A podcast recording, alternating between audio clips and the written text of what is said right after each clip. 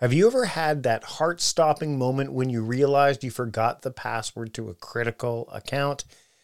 I have, and that's exactly why I switched to one Password years ago, and honestly, it's been a game changer. I can't do without one Password, and I know that if you give it a try, you will feel the same way. And when you support our sponsors, then you support the show. So I encourage you to check out what one Password has to offer. One of the things one Password has to offer is it combines top-tier security with an award-winning design, making password management a breeze for anyone, anywhere. From the moment I started using one Password, I said goodbye to the days of resetting passwords and worrying about security breaches. You see, one Password isn't just about convenience. It's about saving you from the real cost of data breaches and the daily time suck of password resets. It works seamlessly across all your devices, filling in passwords for you so that you can sign in with a click. And the best part, all you need to do is remember one strong password that protects everything else. I've been using one Password for as long as I can remember. My family is using it. Everyone in this household has bought in. It's, again, a game changer. It's completely transformed how I handle my digital security, and my family feels the same way. We've gotten away from using the same passwords again and again and again, or sticky note reminders, or having that notebook that says, passwords I must remember. Plus, one Password is trusted by millions, including giants like I B M and Slack. With one Password, my digital life and my family's digital life is not only more secure, but infinitely simpler. And look, if you've ever been frustrated by a family member constantly asking for passwords, one Password's secure sharing has been a total relationship saver for me. It's so secure that the Associated Press relies on it in high-risk areas, which means it's more than capable of keeping your digital life safe and streamlined. So why not make the switch? Protect yourself, your family, and your business with one Password. It's the simple and secure way to manage your digital life. And right now, listeners of A Productive Conversation get a free two-week trial at one password dot com slash productive convo. That's two free weeks at one password dot com slash productive convo. Again, one password dot com slash productive convo. Check out one Password. I know you'll fall in love with it like my whole family has. Again, that's one password dot com slash productive convo for two free weeks. Check it out today. Have you ever considered the impact your work environment has on your health and your productivity? Enter Uplift Desk, a revolutionary standing desk designed to transform the way you work. And that's just the beginning of what Uplift Desk has to offer. With an emphasis on ergonomics and customization, Uplift Desk offers a solution that caters to the dynamic needs of modern professionals. Whether you're coding, designing, or podcasting, like I am right now, the flexibility to switch between sitting and standing can significantly enhance your focus and vitality. What makes Uplift Desk stand out is not just their commitment to quality and innovation, but also their dedication to creating a healthier workspace. With options to customize from over one hundred desktop materials and a plethora of accessories, Uplift Desk ensures that your work setup is uniquely yours, promoting better posture and movement throughout the day. And here's an offer to get you started on a healthier work journey starting today. Go to uplift desk dot com slash timecrafting for five percent off your order. That's up, L I F T, desk dot com slash timecrafting to get five percent off your entire order. Your health, your productivity, your future self will thank you. Again, that's uplift desk dot com slash timecrafting and get five percent off your entire order today. Hi, I am Mike Williams, and I'm about to have a productive conversation with Mike Vardy. There's a better way to be the best. That's what Mike Williams shares in his book, Doing to Done, Productivity Made Simple. But he's not the only one that's involved in this book because it's illustrated for busy people like us. We talk about why he decided to put illustrations in this book. We dive into things like small wins, the power of verbs, reflection and its importance, uh, clarity maps, as well as how to get email out of the way so that you can make the work beats that you want to have last as short or as long as you want without having to worry about the external pings that are going on in your life. Uh, it's been a while since I've talked to Mike, uh, back when he co-authored Getting Things Done for Teens. And uh, we'll link to that episode in the show notes as well. But for now, let's get to this latest productive conversation. Yes, another one with Mike Williams. Enjoy. Mike, it's good to talk to you again. It's been a while. It has been a while. So uh, you've got a book that I'm holding in my hands. For those that are members of TimeCrafting Trust Premium, they can see this video. If you want to join TimeCrafting Trust Premium, there'll be a link in the show notes. Had to put that out there. Uh, this book is called Doing to Done, Productivity Made Simple, and it's illustrated for busy people like us. So, Mike, right out of the gate, why illustrated? This is a, I mean, I know that you've done some illustrated stuff before, back when you did, was it Getting Things Done for Teens, right? There were some illustrations in there. Yes. You've taken it now to non-teens. Uh, with, yes. with and with your own kind of model. So why did you decide to go illustrate it for this? Yeah, the um, the problem, one of the problems that I've seen over the years, and the problem I was solving for, was the fact that many, many books in the publishing industry are overwritten, and as such, and it's because of a publisher constraint. We got to have this book. It's got to be, you know, three hundred pages. You got one hundred pages worth of content, so stretch it. So then they stretch it, and then people write in, oh, they could have said this in one hundred pages. So, um, and those books usually have a lot of good wisdom in it. It's just buried in all this other stuff. Mm-hmm. So what I learned from my time at G E and then with the David Allen Company and then five years at Zappos was, how can I make this conversation really simple? Also on that journey, I learned the power of art. And also on that journey, I learned that, that there's a little suffering going on with people when uh, a well-intentioned friend or manager gifts them this big, heavy, dense book. Inside, they got this little gag reflex going on because I don't want to read another dense book. And so my aim was to make it fun, visual, and engaging.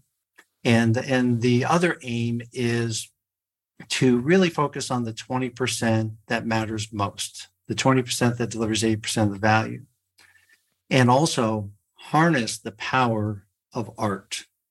So in creating this book, what, what I did is I partnered with an artist, Christine Yan, and I met her actually in Seth Godin's Alt M B A program. Mm-hmm. And we joined up on this project, and the pages are written such that there's art, there's simple, straightforward prose, and one plus one equals three. So yeah, it, it's very well put together. And I think to your point about books and the idea of hitting a certain page count uh, and the denseness of a, of a book, when it comes to productivity books, I think that also uh, plays a factor because there have been a lot of productivity books written, yeah. right? And, yeah. uh, you know, even though, and we'll, I'll, I'll allude to David Allen because, I mean, we both are very familiar with David. I mean, you worked closely with him for a number of years. I mean, Getting yeah. Things Done is not a long book, but it's a deep book, right? Yeah. Well, David, David wrote that book with uh, a deep intention, which was he has a lot of knowledge. And, and if something were to happen to him, he put it all in that book. Mm-hmm. That book is chock full of wisdom. So it is a masterpiece, um, and and it is, you know, every ounce of wisdom that David has to offer is in that book. So if you have the time and energy and resources to go through it again and again, you're going to get a lot of great value out of that book. So that's yeah. going to lend me to the next question. Yeah. I mean, I'm just as guilty of this, I think, as anybody, but why do we need another productivity book? Yeah. Well, this productivity book is written for early to mid-career professionals and those that lead them, and is designed in, in twenty twenty-two for the reader habits of these leaders and emerging leaders, which have grown up on Facebook, Instagram, Snapchat, where uh, small visual storytelling that has an impact and a wisdom nugget in it is easily digestible. So I wrote it for the current, um, you know, kind of workforce. And, and it's not just a professional book. It's a, it's a personal productivity book as well. And ultimately, you know, I've gifted books to people before, and um, and sometimes they resist them. So I wanted to design a book that even felt different. You know, I took a lot of inspiration from Austin Kleon's um, Steal Like an Artist book. And it's, right. it's square and it feels good and it's got art. So when you hand it to somebody, it's almost like you're handing them a coffee table kind of book. And it's, and if nothing else, they'll enjoy the artwork.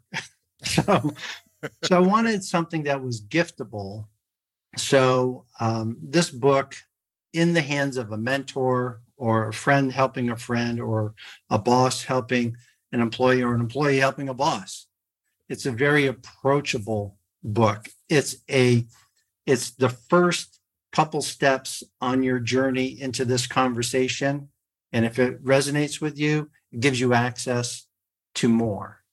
And um, so I wanted a book out there. Like if there were five books on productivity, if a person wants to walk through this doorway, what they can expect is something simple, visual, and engaging to get them going immediately.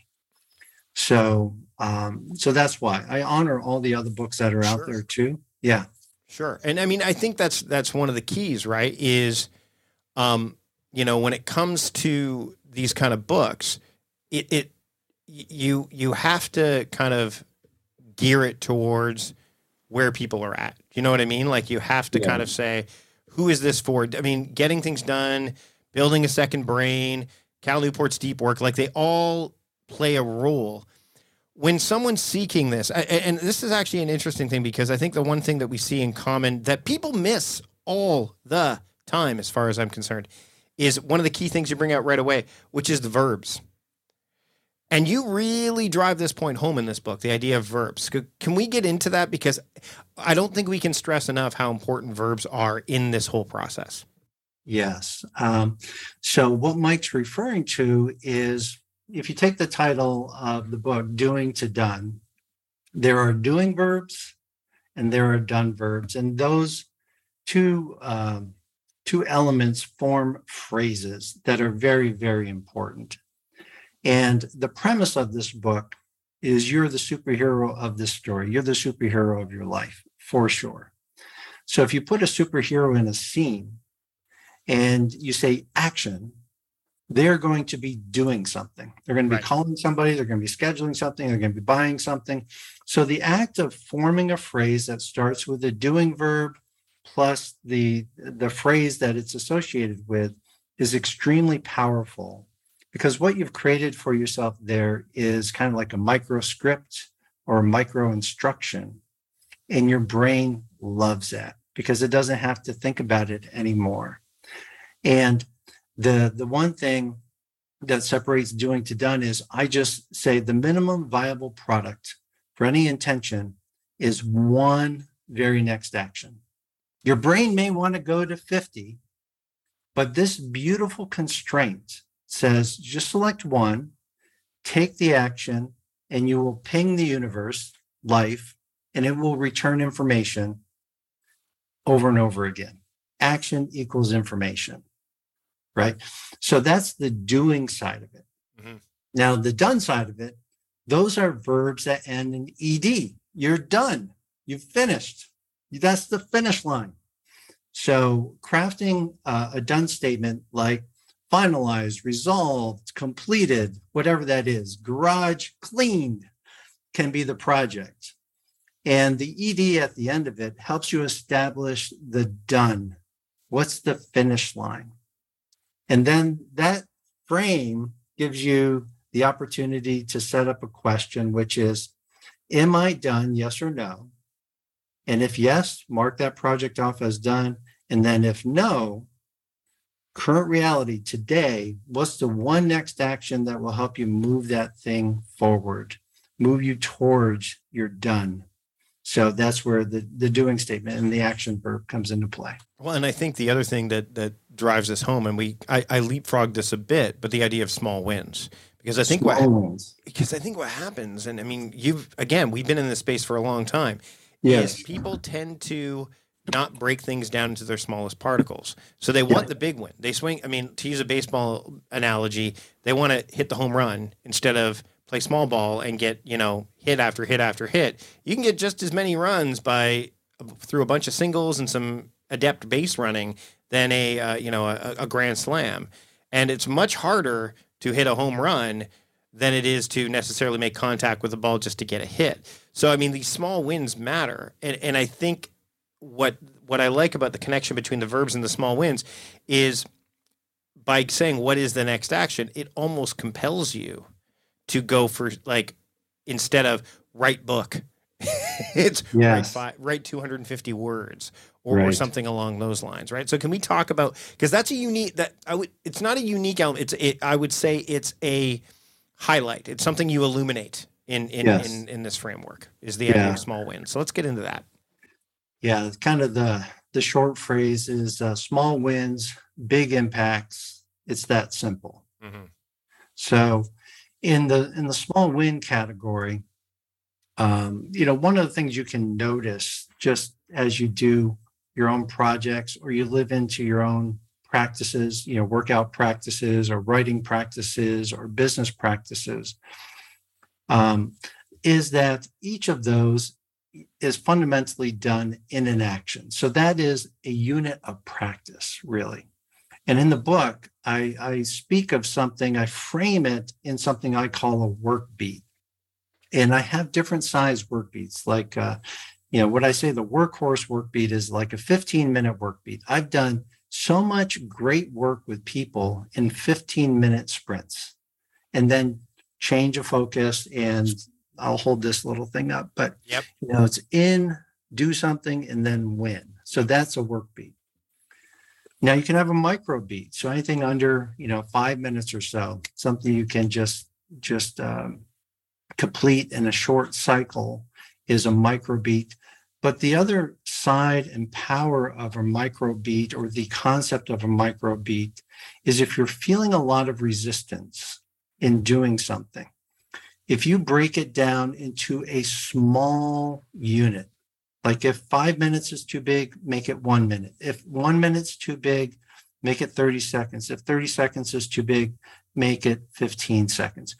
For example, like with meditation or something like that, or you need a moment just to calm down or calm anxiety or something like that. If you have a fifteen second practice, that can be life-changing. And I've witnessed that over and over again. Mm-hmm. So once we get the notion of a small win, then we can expand the duration of it to the appropriate size to fit your context. And that can, that's going to be different depending on uh, the individuals. So the important thing I want people to do, though, and want to create the conditions for, is to set them up to have a win. And, and the in-do-win loop that I describe in the book is simply holding an agreement with yourself, keeping it, and experience the win of keeping that agreement with yourself and closing the loop. No matter the duration, we all deserve some wins. What happens many times, and what I observe, is people go in and start doing, but they never officially say, I stopped. Yep. And they just carry the guilt of not finishing. And you can stop and be incomplete. That's okay. And the, and that's that's the nature that's of work. You're, you're, you're the only way you're done your to-do list is when you are done. Like there's yeah. always going to be something to do, right? There's always, and each one of these little cycles is a great teacher. Um, there, there's kind of like an one of the things I don't write about in the book, but that what it sits on is this natural infrastructure that we all operate on. I call it STAR.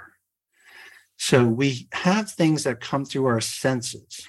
Mm-hmm. So you see something, you hear something, you feel something, you smell something, you taste something. Then that stirs up T, thoughts, stories. You can't help it. in the book, I call that the party in the brain. Yeah. So that's, so S T part of STAR is what shows up. We cannot change that. That our biology is built for that. The A R part of this operating system, A stands for awareness. Oh, I have a thought, but I am not my thoughts. So now I can bring in tools such as, you know, action verbs and doing verbs and done verbs and role clarity maps and project clarity maps and to help me create awareness. We're going to get the maps here in a minute too. Yeah, for sure. Yeah, for sure. Around the situation at hand. And then R is the appropriate response. So awareness and response is what we practice. So there's what shows up, and then there's what we practice. And that's our human operating system. And you can run a lot of different kind of wetware widgets on top of that operating system to help you contextually, situationally get where you need to go. Ever found yourself deep in a project, your flow state so intense that the world around you just fades away? That's the magic zone where ideas take flight and your work truly comes to life. But what if, in a blink, it could all disappear? Hard drives fail, coffee spills, and yes, even the dreaded accidental delete happens. But fear not, because CrashPlan has your back. Don't wait for disaster to strike. Head over to crashplan.com slash timecrafting now for a free trial and secure your creations with their limited time buy one, get one offers. Supporting our sponsors means supporting this podcast, so take a moment to check them out. CrashPlan is the superhero of cloud-based data protection, specifically designed for people like us who live and breathe their digital creations. CrashPlan ensures that every file, every idea, and every piece of hard work is safely backed up and protected. With CrashPlan Professional, you get unlimited backup for your computers, not servers or cloud apps, just pure essential data protection for P C, Mac, and Linux. This means your business plans, designs, music, and documents are continuously encrypted and updated in their secure cloud without you lifting a finger. Imagine this, your laptop takes a dive during a late night work session. With CrashPlan, it's not a disaster, it's just a minor hiccup. Their service runs quietly in the background, safeguarding every change you make every fifteen minutes. And if the worst happens, your files are just a few clicks away from being restored with unlimited version retention acting as your personal time machine. For businesses, CrashPlan's multi-tenant capabilities are a game changer. Buy as many licenses as you need, manage them with ease, and let your team or your I T admin restore data seamlessly, saving precious time and resources. So go to crashplan.com slash timecrafting now to sign up for a free trial and take advantage of one of their limited buy one, get one offers for A Productive Conversation listeners. That's crashplan.com slash timecrafting. Back up better with CrashPlan. Ever caught yourself marveling at the seamless magic of everyday tech, like how noise-canceling headphones block out the world or the sheer bliss of meeting-free Fridays? Now imagine if there was a way to bring that kind of magic into selling online. Well, guess what? There is, and it's called Shopify. From the moment you decide to launch your online shop to opening your first physical store, and even when you're pinching yourself because, yes, you just hit a million orders, Shopify is there to guide your growth. Whether you're selling shipping supplies or the latest productivity tools, Shopify supports you everywhere with their all-in-one e-commerce platform and in-person P O S system. The checkout? Oh, it's a breeze for your customers, converting up to thirty-six percent better than other platforms. And with Shopify Magic, your A I-powered assistant, you're selling more with way less effort. And you won't be alone in your Shopify journey because Shopify powers ten percent of all e-commerce in the U S, supporting giants like Allbirds and Brooklinen and millions of entrepreneurs across one hundred seventy-five countries. Their award-winning support is always there, making sure businesses that grow, grow with Shopify, and yours can be one of those businesses. And for those looking to level up, Shopify's endless integrations and third-party apps from on-demand printing to chatbots ensure your business is always ahead of the curve. So what are you waiting for? Sign up for a one dollar per month trial period at shopify.com slash timecrafting, all lowercase. Go to shopify.com slash timecrafting now to grow your business no matter what stage you're in. That's shopify.com slash timecrafting. Have you ever looked into fasting and thought, I love the benefits, but I can't go days without eating? Well, that's where Prolon comes in, transforming the fasting experience with a plant-based nutrition program that tricks your cells into thinking they're fasting without actually having to stop eating.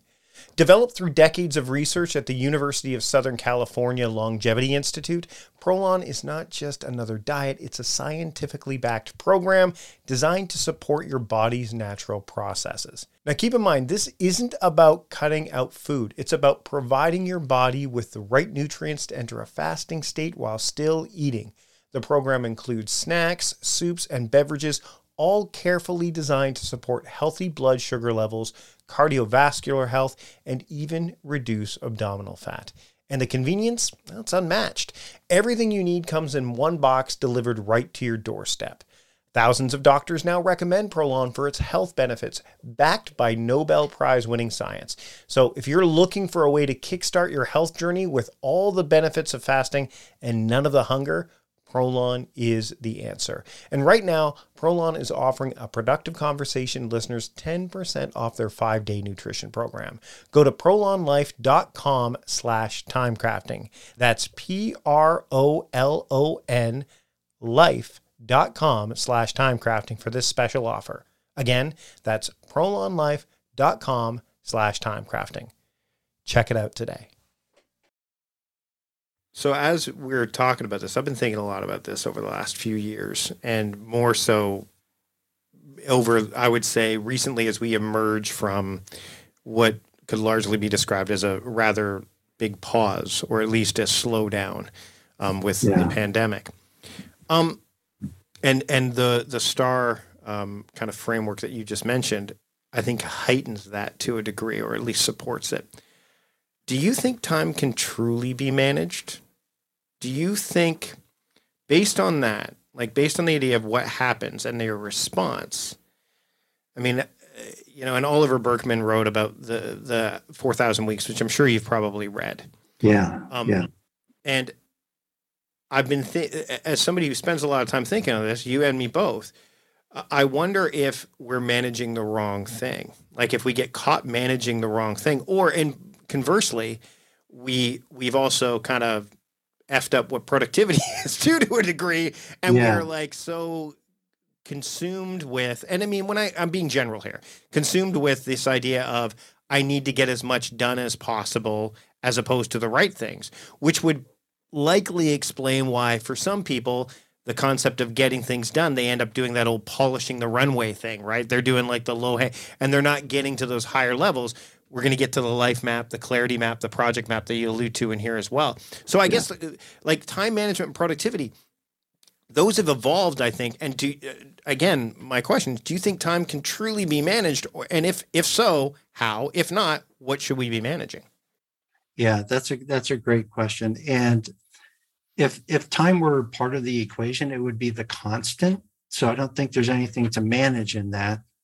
But it um But what we bring to a moment, our focus and our intention, I think those are things that can be managed, exercised, cultivated, and they can be cultivated by the different roles we hold in our life. They can be cultivated by the different situations we find ourselves in. And uh, I think that's the key thing. And, and going back to the work beats, the work beat is just a It's a construct to help you manage uh, a focus for a duration of, of time. It's because it's understood. It's understood. Yeah. People know what five minutes is. People know what fifteen minutes is. Yeah. But they're not necessarily sure what they can complete in that time frame. Right. I kind of looked at the work beats like a widget in Pro Tools. Like if you're putting together a song and you've got these all these different layers, but there's there's there's there's like an energy, there's an intention, there's there's you know different times a day, you'll have different energy available to you for those beats. So you might be playing a low note, you might be playing a high note, you might be playing a strong drum beat, you might be playing a soft drum beat, depending on what's available to you in current reality in that moment. Um, that is what's available for you to muster your focus, to muster the intention for the moment, and to produce whatever's available to be produced in the moment. And in the book, I also talk about two sides of doing, which is doing your planned work and then doing unplanned work. And a key piece of that, a key piece of that is the art of doing nothing. Yeah. And having space between the beats. I think it was Miles Davis says, the music is the space between the notes. And sometimes in, in our work, it's the same. Like you probably have captured some of your best ideas when you're not trying to capture them. Yep. You're out on a walk, you know, and it, it hits the default mode network, network of your brain. We're starting to link a lot of various things together. Oh, I had this conversation with Mike Vardy. I read this book. I just had this experience. Voila, I think I just found an insight for myself. And then you can package that wisdom into an action and then test it out. And and we just do that over and over again. Yeah, I, you know, when I, I think part of the the interesting nuance about productivity, time, all that stuff, is that when you're working from a individual perspective, it's very subjective. Once it starts to become bigger organizationally, it becomes very objective, which is why we tend to go quantitative when we're working in a larger group. Ah, let's get to inbox zero. Let's do this. Here's our K P I, like all that stuff that's numerical, because it can, you can touch it, you can feel it. You under, there's there's a mutual understanding. Whereas with personal, when you, what you and I, or whoever's listening brings or watching, if you're a TimeCrafting Trust premium member, uh, brings to the table is very subjective, which is what this addresses, you know, what you're talking about addresses.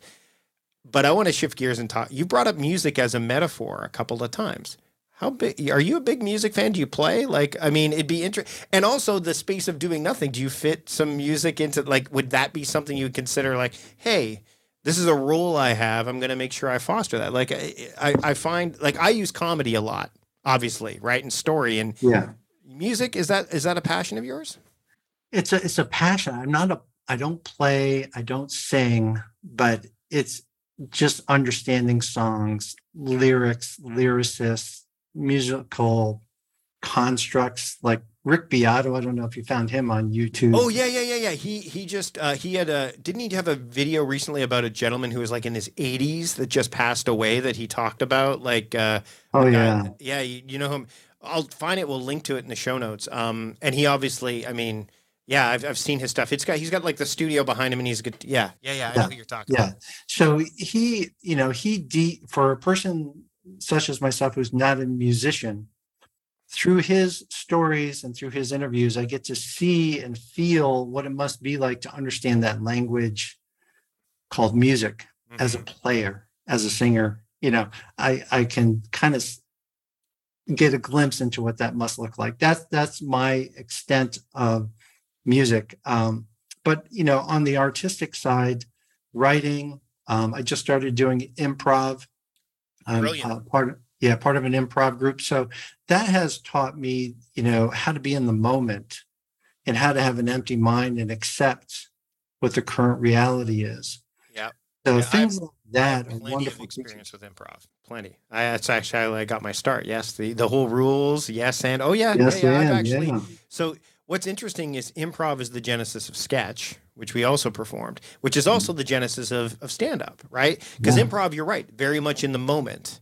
Very mm-hmm. much you have to, if you go in with any kind of preconceived notion or idea, you're not improvising. Like you literally need to be, and there's rules. There's, which is, it, and again, like anytime you look at a framework of any sort, creative, whatever, there's always going to be some form of rules because the rules help you, help preserve the integrity of, of, the form, whether it's art, whether it's whatever, the craft, right?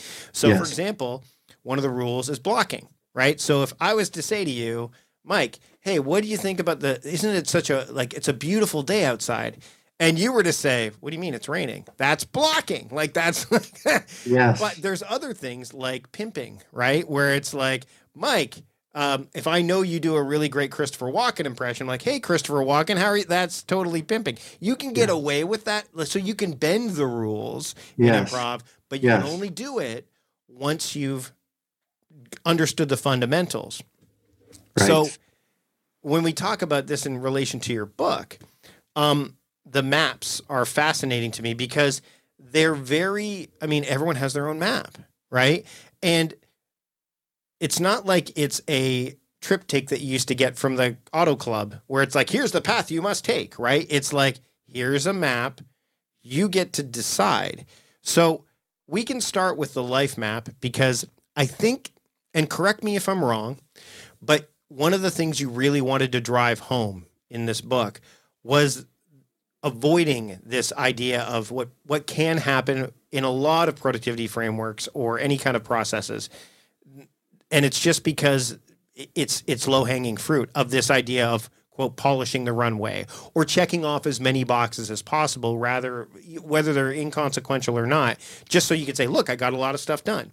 With the life map, it seems to me that you're trying to say, hey, listen, there's don't just stay here. Like, get up there, because otherwise what's going on down here won't get you to where you want to go, right? Right. The, yeah, the life maps is, is it's an interesting uh, tool to use, and I use it with my coaching clients, and it's an interesting tool that serves a purpose in the book as well. And uh, so what Mike is describing is if you were to take a piece of paper and uh, just draw an arc and label it zero to one hundred, and those are the ages. And then you draw a line, a vertical line at your current reality, you know, your current age. Uh, that represents your current reality. And then there's a past you, a current you, and a future you. And the life map helps sets up, set up the question, how can the current you help the future you become the best you? And that possibility space we call fresh start territory. And, and by drawing that vertical line to the current you, you're also expressing your current reality. It's like you walked into a kitchen and there's only three ingredients. What are you going to make? Right. Sometimes you'll walk into the kitchen, there'll be ten ingredients and you'll have more options, but it's always grounded in reality. So this idea of fresh start, and if you look at the book, the color yellow is the energy of the fresh start, and it just plays out throughout the rest of the book. Yeah. There we and go. And so that is the the light of possibility that we all have. No matter what just happened in the past moment, you can always have a blank canvas and a fresh start in the next moment. And understanding that and then practicing that over time creates the conditions for possibilities to emerge. It increases your return on luck over time. So that's what the life map is. It's meant to bring you up to a higher level of perspective so you can say, where am I? And it kind of jars people a little bit, like, wow, I'm on this journey. Where am I going? Why am I going there? How did I end up here? Mm-hmm. Well, and, and, then, and there's a simplicity to it, right? Like, I mean, and yeah. that's, I think, I think what the, and, and again, the, the book subtitle is Productivity Made Simple. Yeah. Um, not necessarily easy. That's, I think, like there's, there's definitely, we don't want to have that distinction there, but I know that when people like, and, and when people are trying to think about that higher level of thinking, the life, they, if there's too much in the way, then it keeps them from that fresh start. It keeps them from thinking it's too late, right? Or, yeah. well, this is just the way it is, right? Yeah. Yeah. And, and the other thing the life map does is it helps orient you. It's an orient, um, it's a tool to help you orient yourself on your journey and sets up the, the narrative that you're the hero of your own story. And that's what the book continues to build on, to help you, the hero, find some tools that you can put in your leadership toolbox, personal and professional, to help you guide guide you at any stage or phase or transition in life. And so that's what that does. So if we're going to talk about projecting, which is what yeah. that kind of does, let's talk about reflecting, because, and I mean, this is not, again, I want to be absolutely clear. The weekly review is a very fantastic element of the Getting Things Done methodology and framework. It's also tends to be the one people that fall by the wayside because it feels very onerous, especially the first time you do it. Yeah. But once you do it regularly, that's not a problem. So let's be clear about that. But I think that a lot of people get so focused on the and and on the doing, on the like, let's go, go, go, go, go. They don't take a moment to reflect, like to pause, reflect. And then you've got in here, review, reflect, reset, which I think is a very critical part that not it, it doesn't get into too much in, in a lot of other frameworks. Yeah.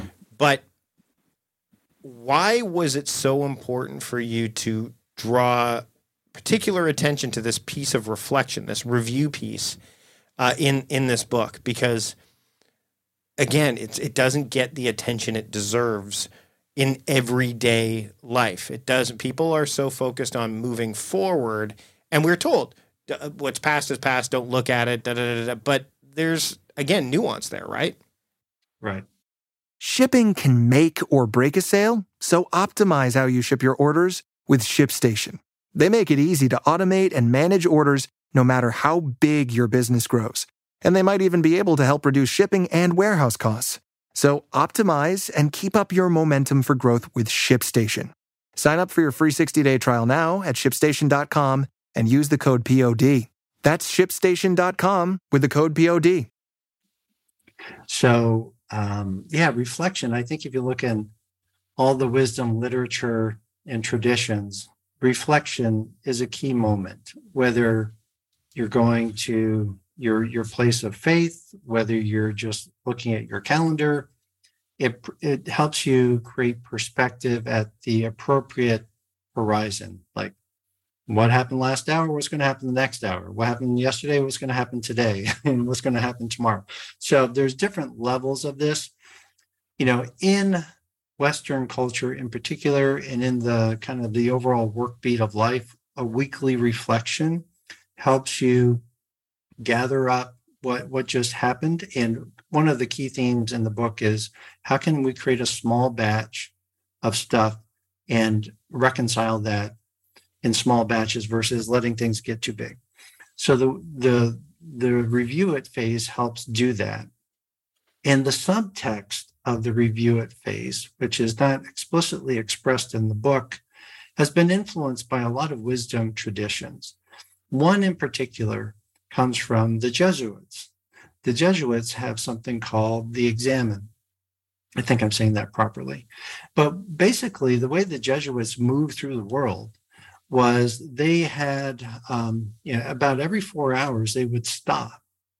And then they would create a moment where they reflected on what just happened in the past four hours.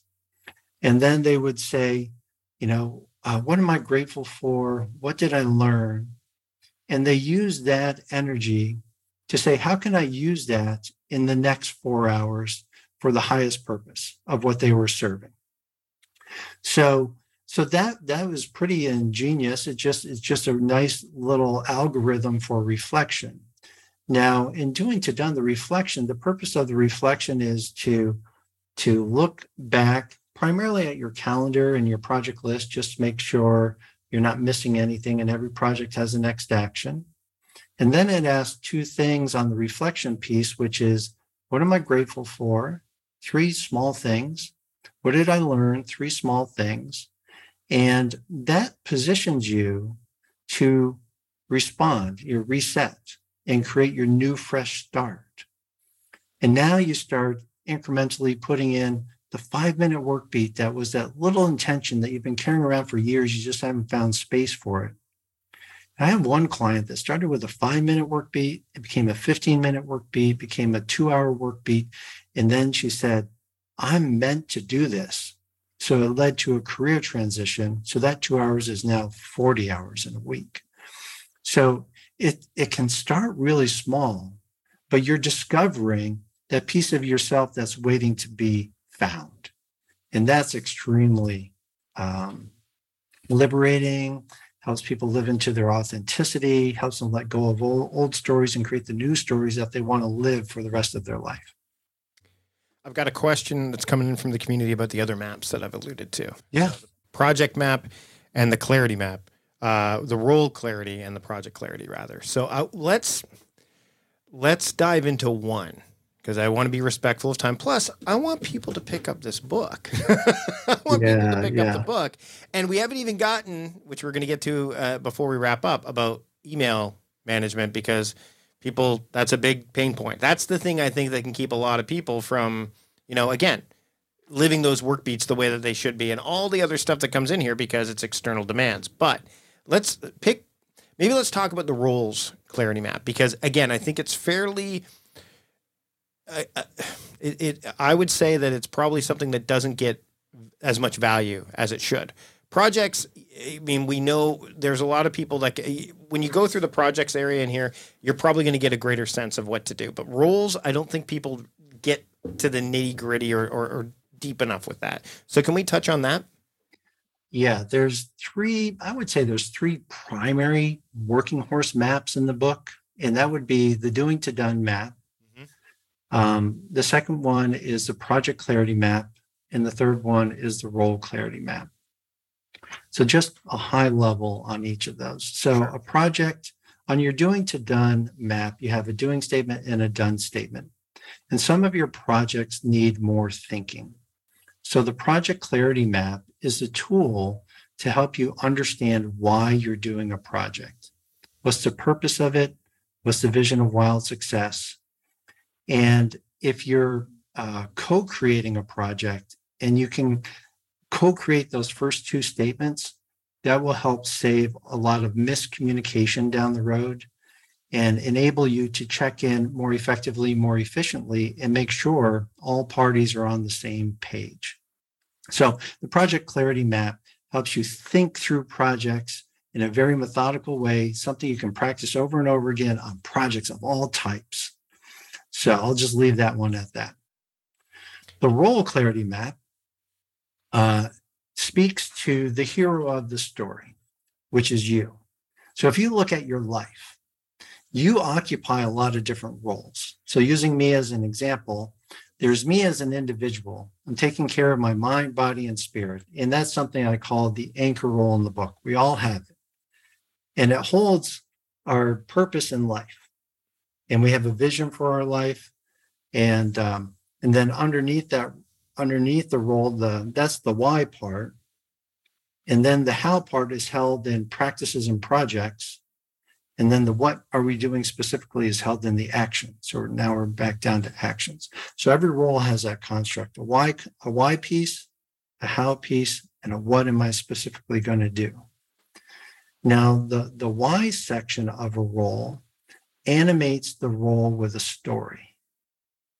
Right? It, it enchants it with a story that you're living into.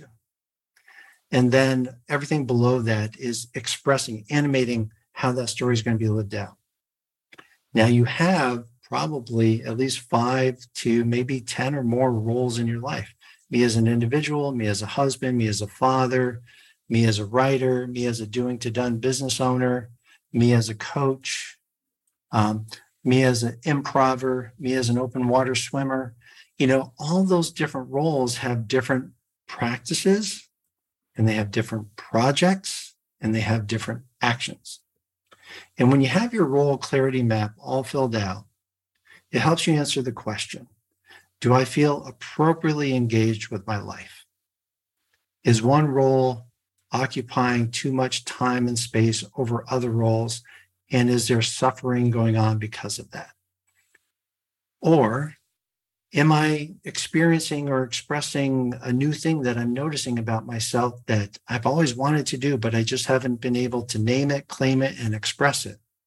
The role clarity map can help you name it and say, what does the practice look like for that role? So you can start doing it and getting feedback loops going. So fundamentally, you are a hero made up of a lot of sub superheroes, and each of those different roles have different energies. And probably the best story I have about this is before the pandemic, when we used to drive to work and come home, right? And then walk through the door of your house. That was a symbol of me going from one realm to another. That was the portal. And then I would put, um, I created a list for myself called Before I Walk Through the Door. Understanding that I was moving from work role, work Mike, to husband, father, Mike. And then I would park some reminders that my daughter had a presentation that day. My son had a test. My wife had a good day or bad day. So I, I could go through the door with high fives or hugs or whatever was needed, or a question for the dinner table. It made me dad ready, made me a better father, understanding that I had these different roles. So that's how roles can help. That's what that map does. Uh, I'm going to follow up with a question that I'm sure someone who may might be feeling like, okay, but that seems like a lot. Like, it seems like a lot of work to do that stuff. The biases that show up, right? It's like, but but can I just hit my to-do list? Like, why do I need to focus on project clarity and roles clarity? Specifically, maybe the roles clarity. The project clarity, they may be like, oh, I get that. But the roles clarity, what the person that says, I don't have time for that, or when am I going to find time for that? What do you say to them? Make it as simple as you can. You know, you can either have no rules, or one of the easiest things that I see is people identify, here's my work life, here's my personal life. So you identify it as two. And that's your first map. And, and I always encourage a crappy first draft of everything. So, you know, in, in less formal situations, I call it a shitty first draft. So just get your shitty first draft out there. And then just know that this This framework is there for you to build on.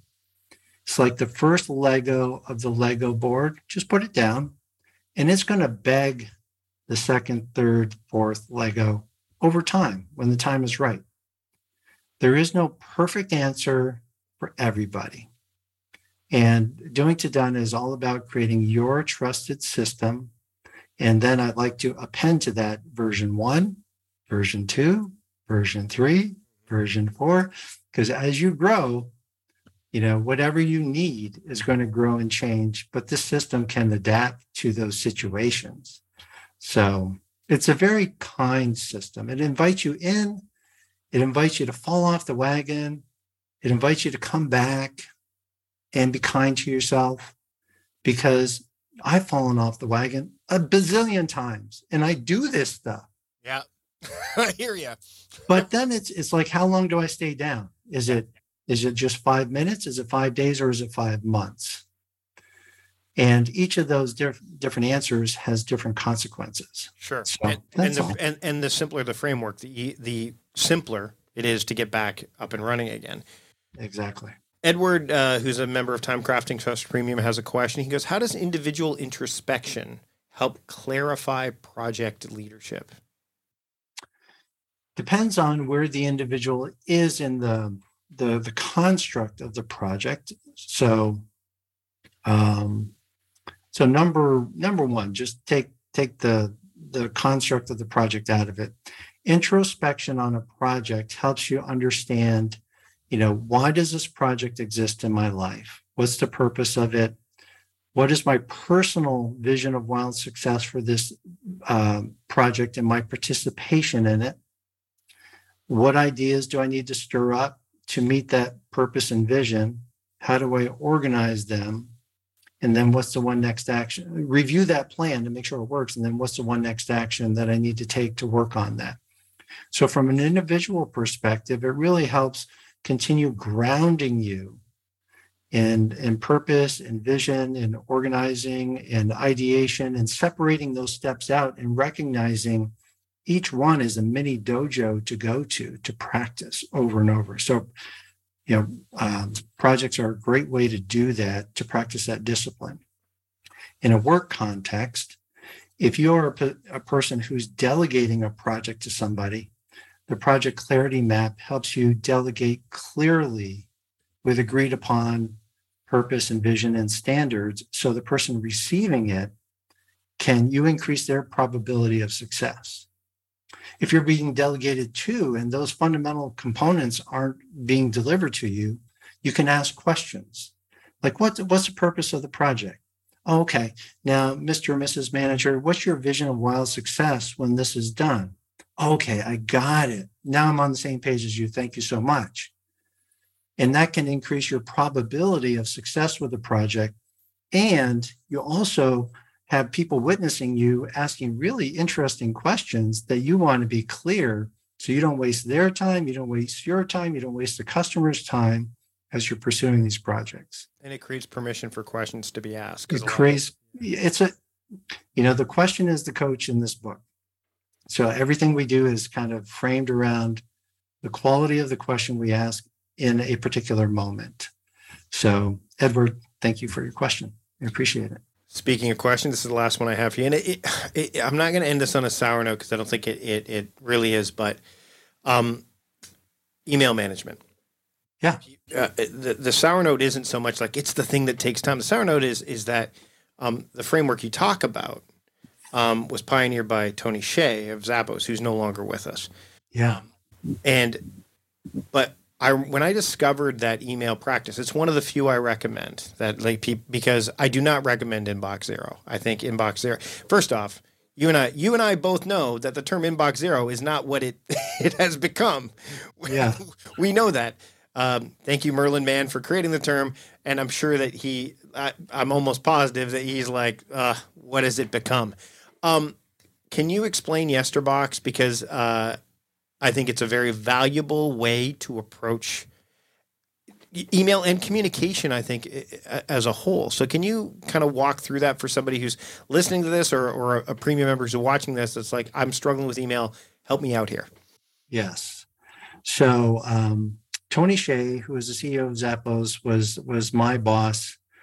And he he wrote a blog a long time ago called Yesterbox, and then I got to watch him work as Yesterbox in reality, which was phenomenal.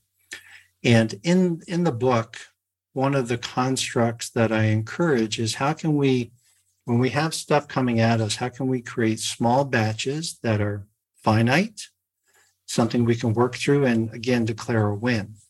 So the Yesterbox basically differentiates differentiates. differentiates itself from the inbox in that you only process yesterday's emails. So, uh, so it does a couple different things when I'm coaching people. A, it helps quantify the number of inputs that are coming in. We can actually assign a number to a Yesterbox.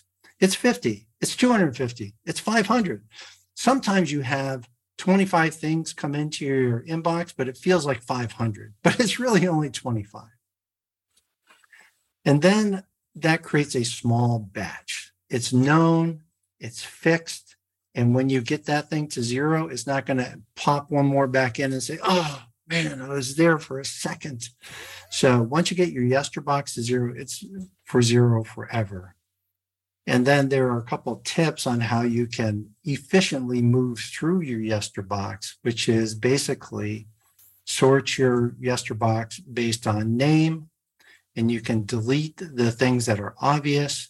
You can move to reference the things that are obvious. And what remains usually is something that needs your attention or action.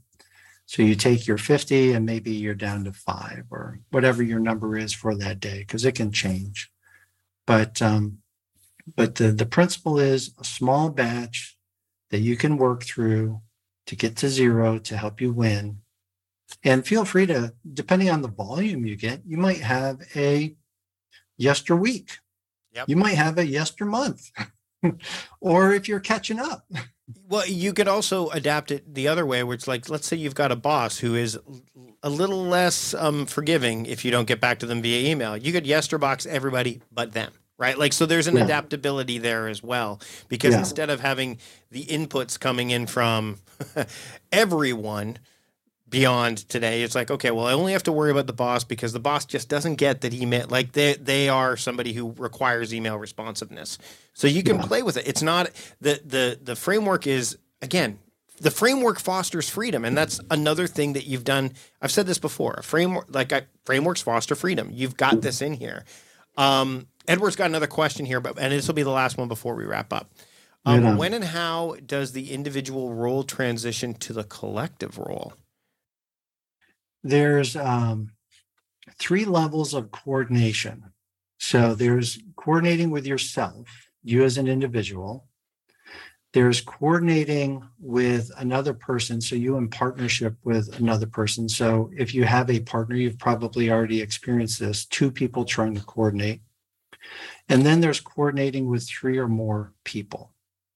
So in the partnership, and in the three or more people, a group environment, this is where culture comes into play. So culture, what is culture? Shared tool, shared language, Shared tools, shared systems, shared stories equals culture.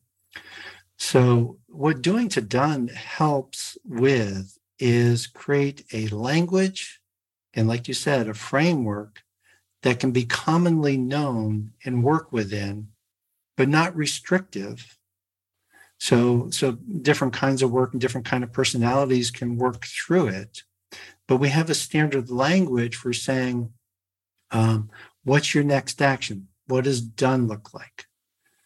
What, okay, now that what's done looks like, what's the purpose of the project? What's the vision of the project? If you just have those four elements in your vocabulary in a group environment and it's shared, there's going to be a lift of clear, clearer communication between individuals that helps them move work forward with less drag.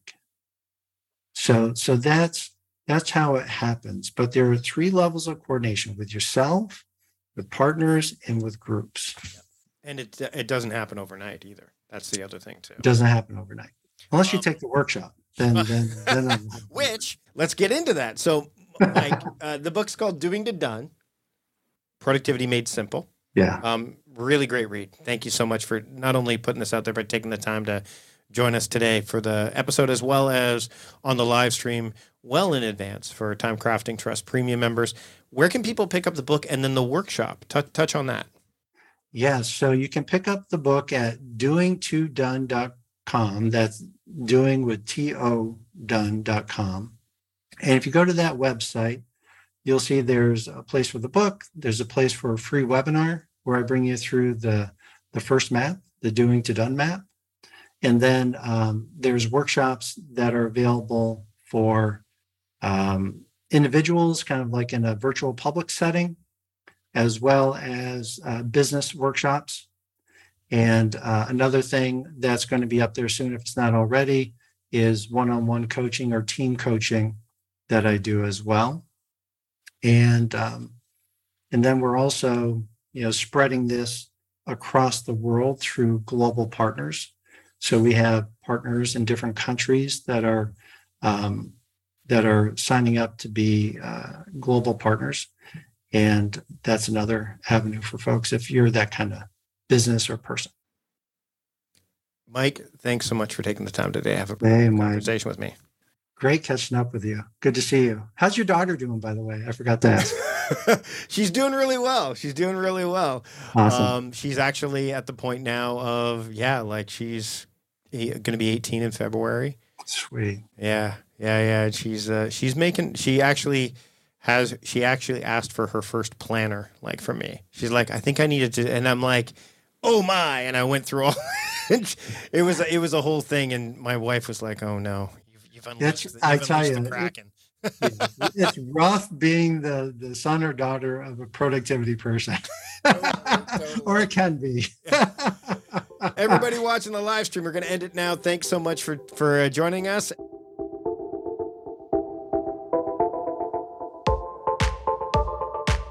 It's always great to be able to chat with Mike. And this episode, of course, was live streamed to members of the Time Crafting Trust Premium community.